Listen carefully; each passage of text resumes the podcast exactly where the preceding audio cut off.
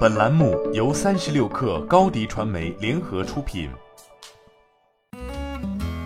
本文来自界面新闻。美国对于币安的调查还在继续之中。六月七号，彭博社消息，美国证券交易委员会正在调查币安发行的 BNB 代币在二零一七年出售时是否是证券。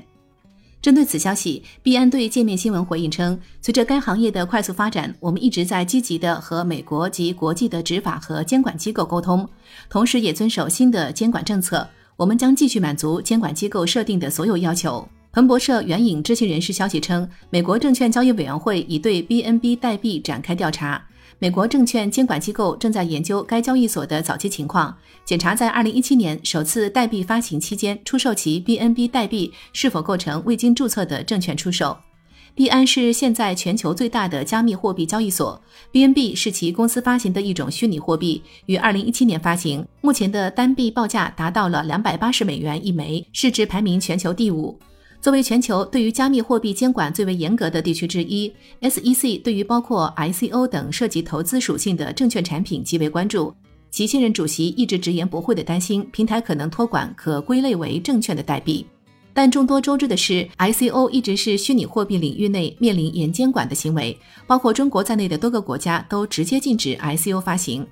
币安的 BNB 于二零一七年推出。币安在一份白皮书中阐述了其计划。该文件称，其发行量将限制在两亿枚，其中一半的代币通过 ICO 出售。ICO 发生在全球多个平台上，另外八千万将留给币安的创始团队，其中包括首席执行官赵长鹏。但后来该部分属于币安团队的代币奖励已经被取消。而美国根据其长臂管辖权传统，只要有一位美国居民参与了这场二零一七年的 ICO，SEC 就有权对其进行监管。但对于币安来说，这并不是第一次遭到美国监管机构的调查。